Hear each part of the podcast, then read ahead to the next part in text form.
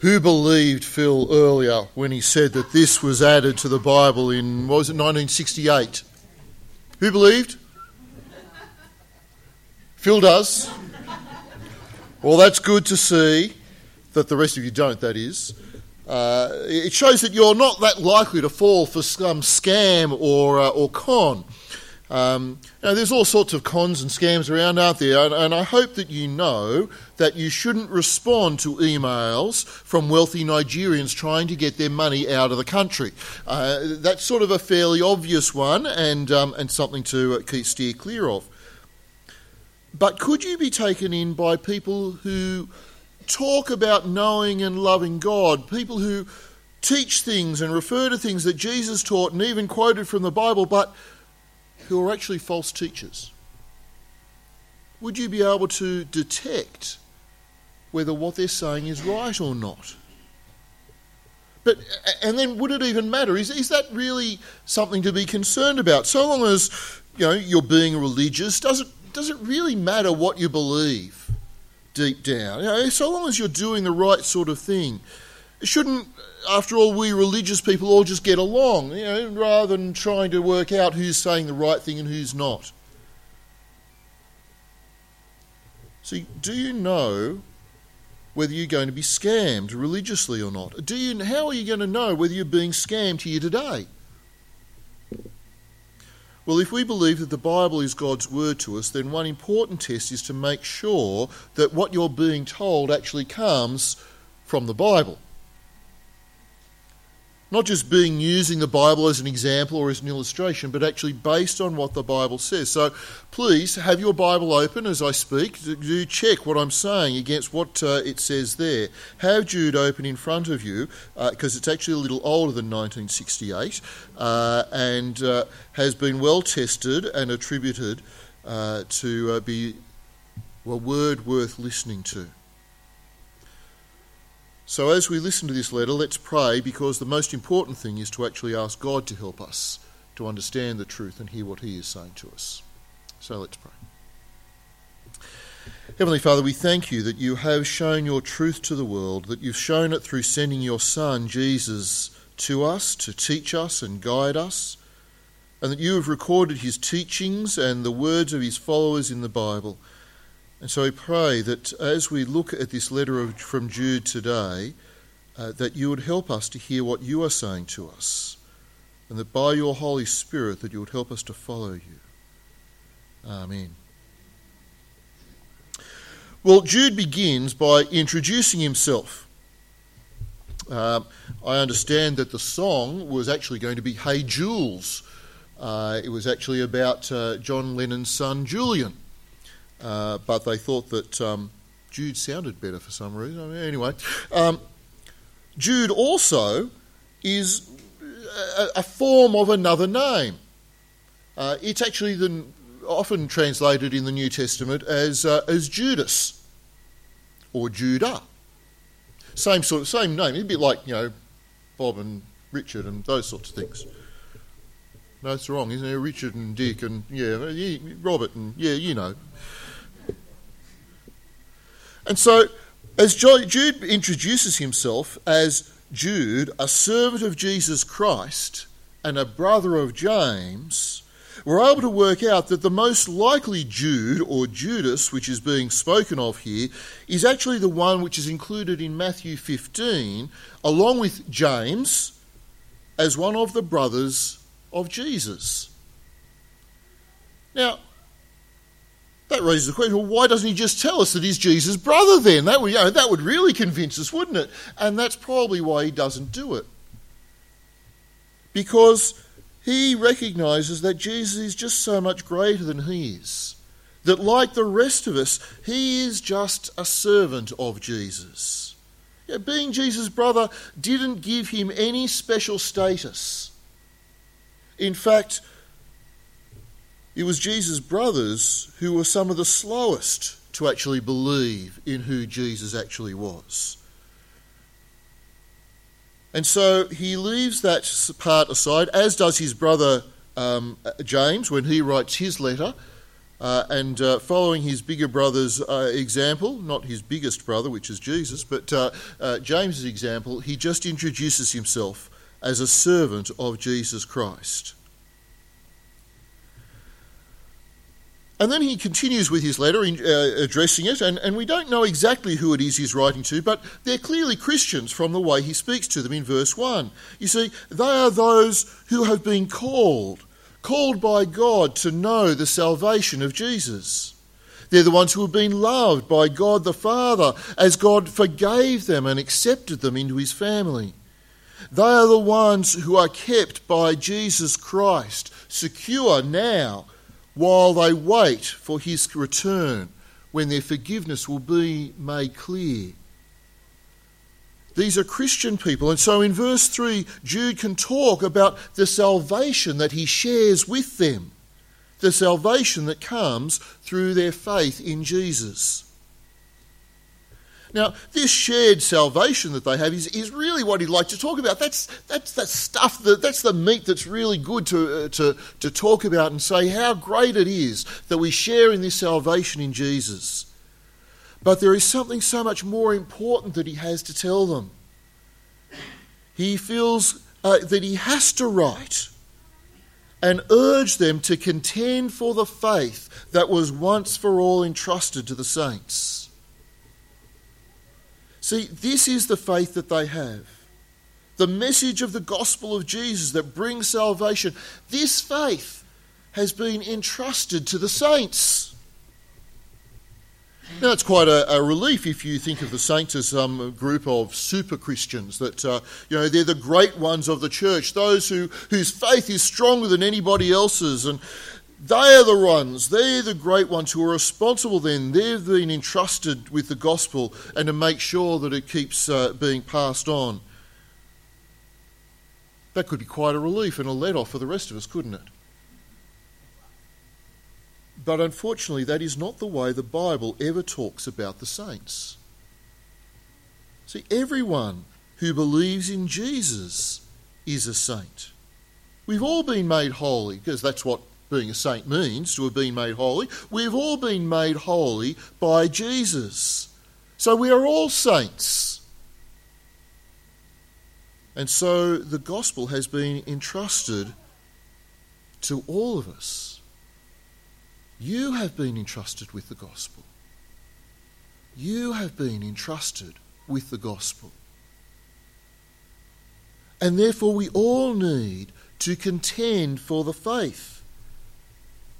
It's been entrusted to us once for all time. We mustn't let God's message be distorted or watered down or changed. We need to defend the gospel and protect it. We need to fight for it.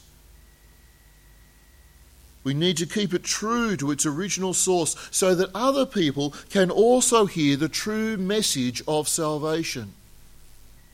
That is the message that Jude has here. This is what he wants to write. That we are to contend for the faith. And it isn't just some academic call to study. Make sure you read and study the Bible well so that you know the truth and you've got all of the I's dotted and the T's crossed, that you know it all back to front. No, it's a very practical call to action, because Jude goes on to say in verse 4, certain men whose condemnation was written about long ago have secretly slipped in among you. They are godless men who change the grace of our God into a license for immorality and deny Jesus Christ, our only sovereign and Lord. The need to contend is here and now. False teachers are already among them, and they need to be on their guard.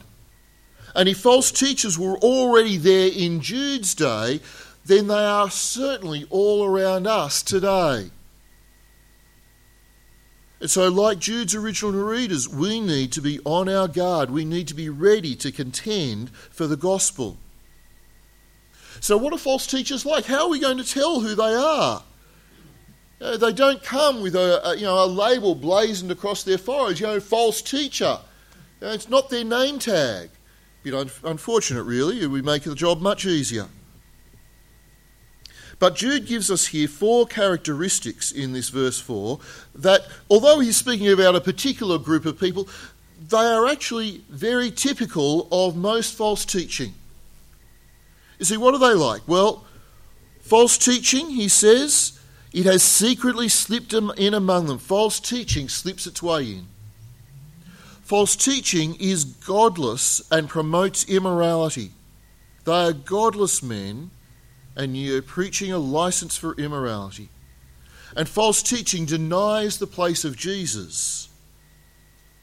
And false teaching will be condemned. Now, it seems rather obvious, doesn't it, when you think about it, that the first characteristic of false teaching is that it slips in secretly. And that is what makes it so dangerous, that it comes in slowly and gradually and in a way that you don't even notice. You know, if someone you didn't know stood up here and said to you that they've got this new, much easier way of getting to heaven, that they can guarantee that you'll be with God forever, and they'll share it with you privately afterwards if you give them $1,000, then I'm pretty sure you'd be able to say, "Get out." You'd stop listening to anything else they had to say. We'd never ask them back into the church again, and we'd be telling other people not to have anything to do with them. No, false teaching comes in much more subtly. And that's the most dangerous part, because false teachers are people from within the church. They start off as people that you know and trust, people that you have confidence in. We see it here in verse 12, in Jude's day. The false teachers, he says, they're at your love feasts, your church dinners, eating with you without the slightest qualm. They're in amongst us. They come from within. And they don't start out making great claims of grandeur. They just quietly suggest different things. Have you considered, could we read it this way? What about... And it starts off sounding all quite reasonable and sound. They'll use the language that we use. They'll quote the Bible. They'll talk about Jesus. And on the surface, it usually is very hard to detect a false teacher. So we need to be on our guard. We need to be looking out. We need to be listening carefully to what they say, because if we do that, then we'll find that they actually display the second characteristic of false teaching. That is, that they encourage us to follow our ungodly desires and natural instincts. The false teachers Jude writes about in verse 4 were changing the grace of our God into a license for immorality. It might have gone something like the argument that Paul argues against in Romans 6 and 7, where he's talking about those who say that we've been forgiven by God's grace. Isn't that a great thing? And since we've been forgiven, God will not hold any of our sins against us. And so we can go on sinning as much as we like. It doesn't matter what we do here and now. Enjoy what you want in life, because in the end, God will forgive you for it anyway. You don't need to try to live a godly life. God will forgive. It sounds attractive, doesn't it? And that's the point. False teaching works its way in because it appeals to our sinful nature, our natural desires. It's attractive and lets us do what we want. Now, not all false teaching is as blatant as this seems to have been in appealing to our ungodly desires.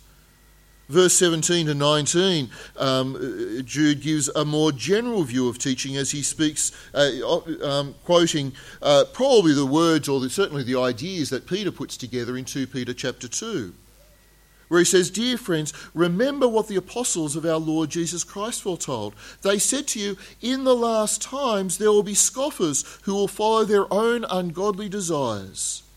These are the men who divide you, who follow mere natural instincts and do not have the Spirit." See, our ungodly desires, our natural instincts can take many forms, not just immorality. And so false teaching can appeal to our greed. God wants you to be successful. He wants to bless you. And so if you just fill in the blank, God will give you whatever you want. It's appealing to our greed and our desire for what we want. Or false teaching might appeal to our pride that wants to say to us, you can do something that will help you be saved. And so if you just do these religious duties, if you just say these prayers, if you just fill in the blank, then you can be sure that you will be saved. And don't we feel better about ourselves because of it? Because it appeals to our natural instincts.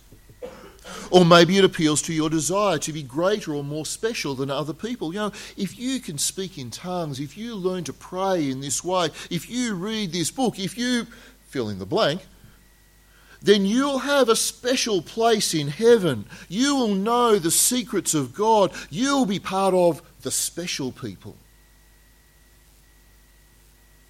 Or maybe it goes the other way and appeals to our desire to not stand out and just to fit in with everybody else and the world around about us. You know, there's lots of good religious people in the world. So long as we just believe in a God, then they have things to teach us. So it doesn't matter what they say. We should listen to everybody and invite anybody to come and tell us what they know about God. All forms of false teaching which appeal to our own natural and sinful desires rather than presenting the truth of Christ. And that is why they are so dangerous, because at first it seems like it doesn't really matter that much. And what's the harm in people giving in to temptation? After all, God will save us even though we sin. And what does it matter why someone does a whole lot of religious things? Isn't it just good that they are doing good works? And maybe there are things that we can learn from other religions. Shouldn't we be open to other ways of knowing God? But Jude very astutely shows us that the real danger of all false teaching lies in its third characteristic, that all false teaching ultimately denies the place of Jesus. In verse 4, he says of these false teachers that they deny Jesus Christ, our only sovereign and Lord. Now, this could have been a blatant denial of Jesus, saying, no, he is not the Lord and Christ. But I reckon it was a far more subtle way. And there are other ways in which we can deny that Jesus is the Christ and sovereign Lord. And so for these people in Jude's day, when they say that we can live now however we please, they are denying Jesus' role as the one who teaches us the right way to live.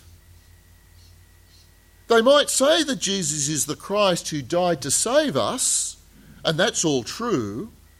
But the rest of what they're saying is, it shows that he is no longer the Lord who we follow and obey. And if Jesus isn't our Lord, if he isn't your God to whom you owe your very life, then how can he be the one who saves you? The two have to go together. And there's the problem, because as soon as we change any part of God's gospel, no matter how insignificant it might seem, then we undo completely everything that God has done for us. And so if we follow those who tell us that Jesus will give us riches and all we want here and now, then we deny that Jesus is the Christ who suffered and died, who was rejected and said that we would face the same thing. We deny that God's salvation for us is in heaven, not here on earth. If we follow those who say, do these good works so that you can be saved, then we deny that Jesus is the one who has done all that is needed for our salvation. There is nothing that we can add. There is no work that we can do.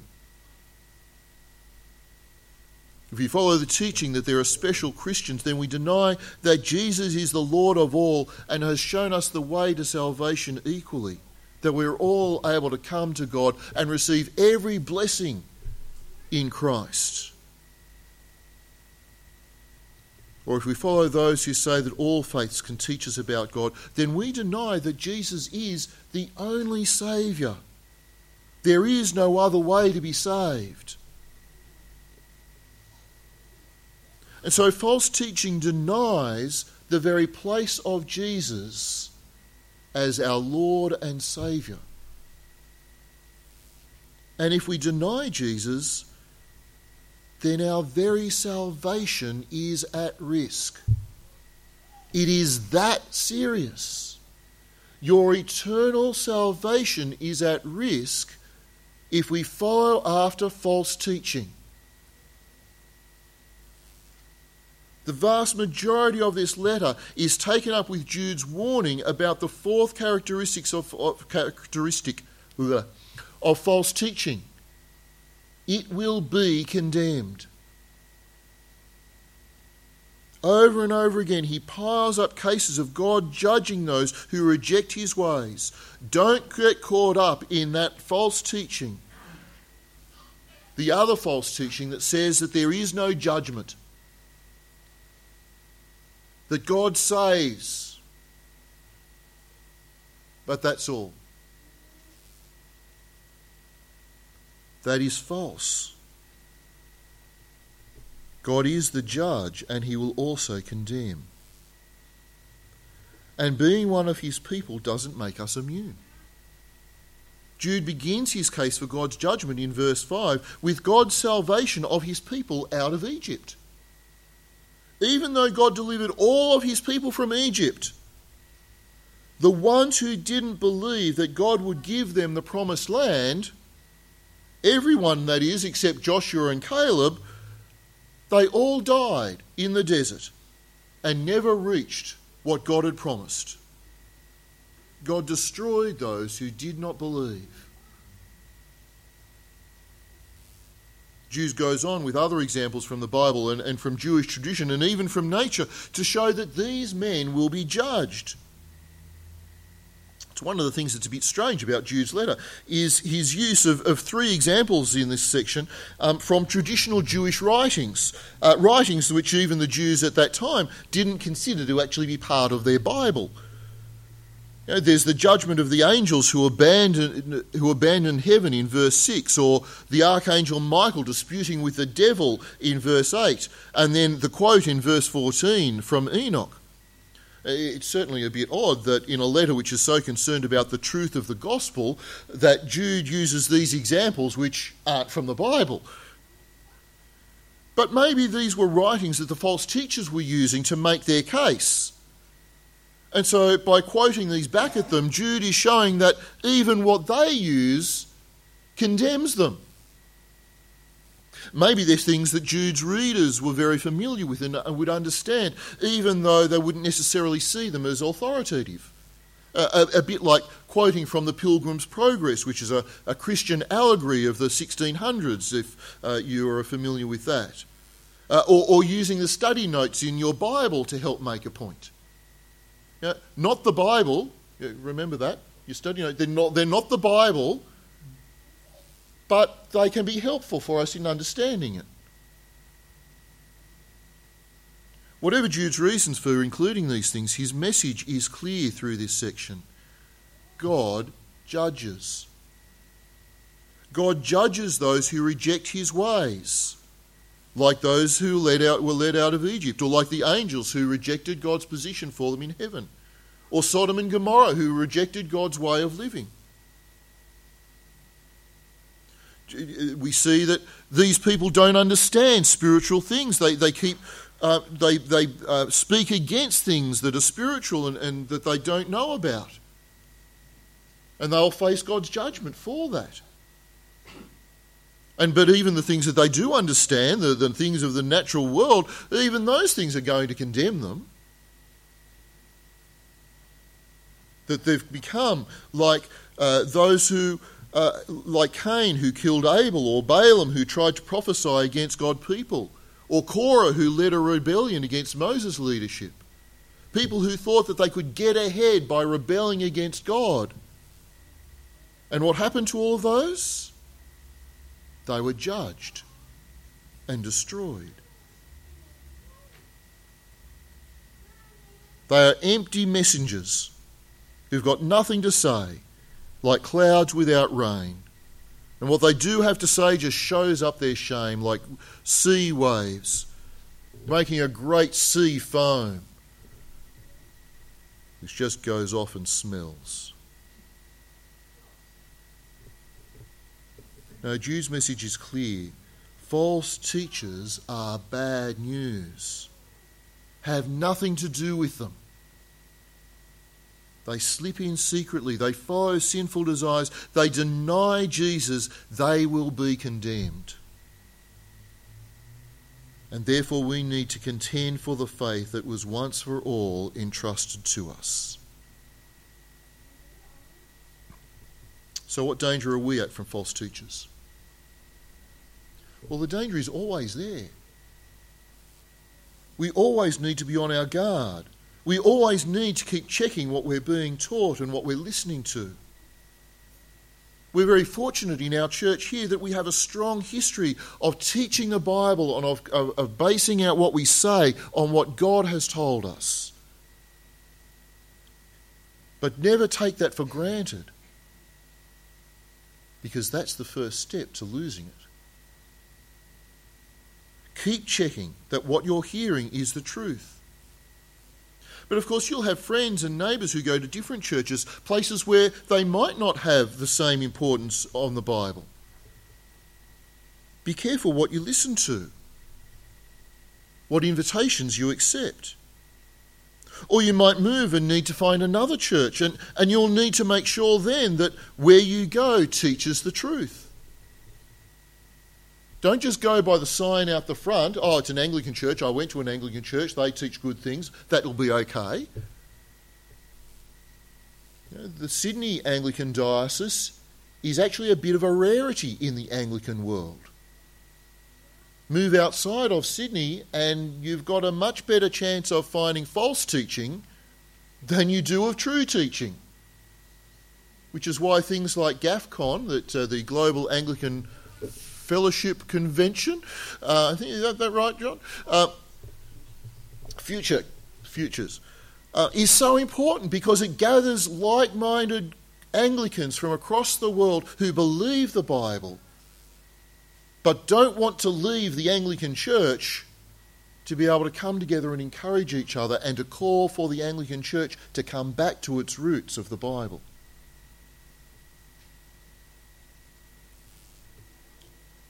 We need to keep testing what we're being taught. We need to keep checking what is happening around us, because there is false teaching out there. There are those who will say that prosperity is what God has in store for you. And one of the great heresies of our age is the prosperity gospel. That if you just give more to the church, then God will give more to you. That God wants to bless you. And so if you live as though you are successful, then God will make you successful. And many people have gone out and borrowed huge amounts of money and had their businesses go bankrupt because they've followed the false teaching of those who offer material wealth here and now on the basis of that. And of course, those who have become bankrupt materially are often left bankrupt spiritually as well, as they do not know where their faith lies, because they've been sold a lie. Or the false teaching that's around us that says that it doesn't matter what your sexuality is. God just wants us to love one another. We should just welcome all people in. God doesn't want to condemn anyone for what they want to, you know, how they want to show their love. And of course, there's great pressure on churches, and even more now that in our country, homosexual marriage has been accepted. The pressure will increase more and more, both from our society and from other parts of even our own church, to accept homosexuality as a normal part of acceptable Christian life. But that isn't what the Bible tells us. Or the thing which is going to be increased more and more is the multi-faith movement, where we're told that all religions are equal, that we need to learn from those who are around about us. You know, the Muslims have something to say to us about who God is, and so do the Buddhists and the Hindus. There are already churches, Christian churches, that invite leaders of other religions to teach them.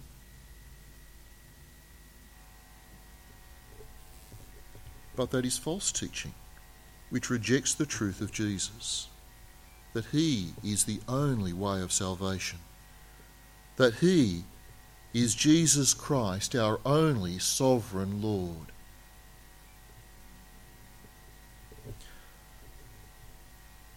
There is false teaching around us, and we need to be on our guard for it. We need to be ready to contend for the faith that was once for all entrusted to us. Jude finishes his letter with with instruction on how we can go about doing that, and some confidence that we have that we are held not by our own strength, but ultimately by the strength of God. And that's what we're going to look at next week. And because I'm the one who's preaching next week, I'm definitely not going to steal my own thunder and talk to you about that. Come on Sunday. But there is more to hear. But today, we need to see that false teaching is real and it is dangerous. We need to be aware of it, and we need to keep away from it. Let's pray. Heavenly Father, we thank and praise you that you are indeed the only wise God, our Saviour. We thank you, Father, that you have shown us the way to salvation. We thank you that you have given us the truth of the gospel, and that you have brought us into a relationship with you. Father, we pray that you would guide us as we live our lives for you, that we would continue to look to your word, that we would continue to hear the truth of Jesus, and that we would be aware of those who may teach us what is wrong. Father, help us to keep our Bibles open and our ears in tune with your Spirit. And we ask it in Jesus' name. Amen.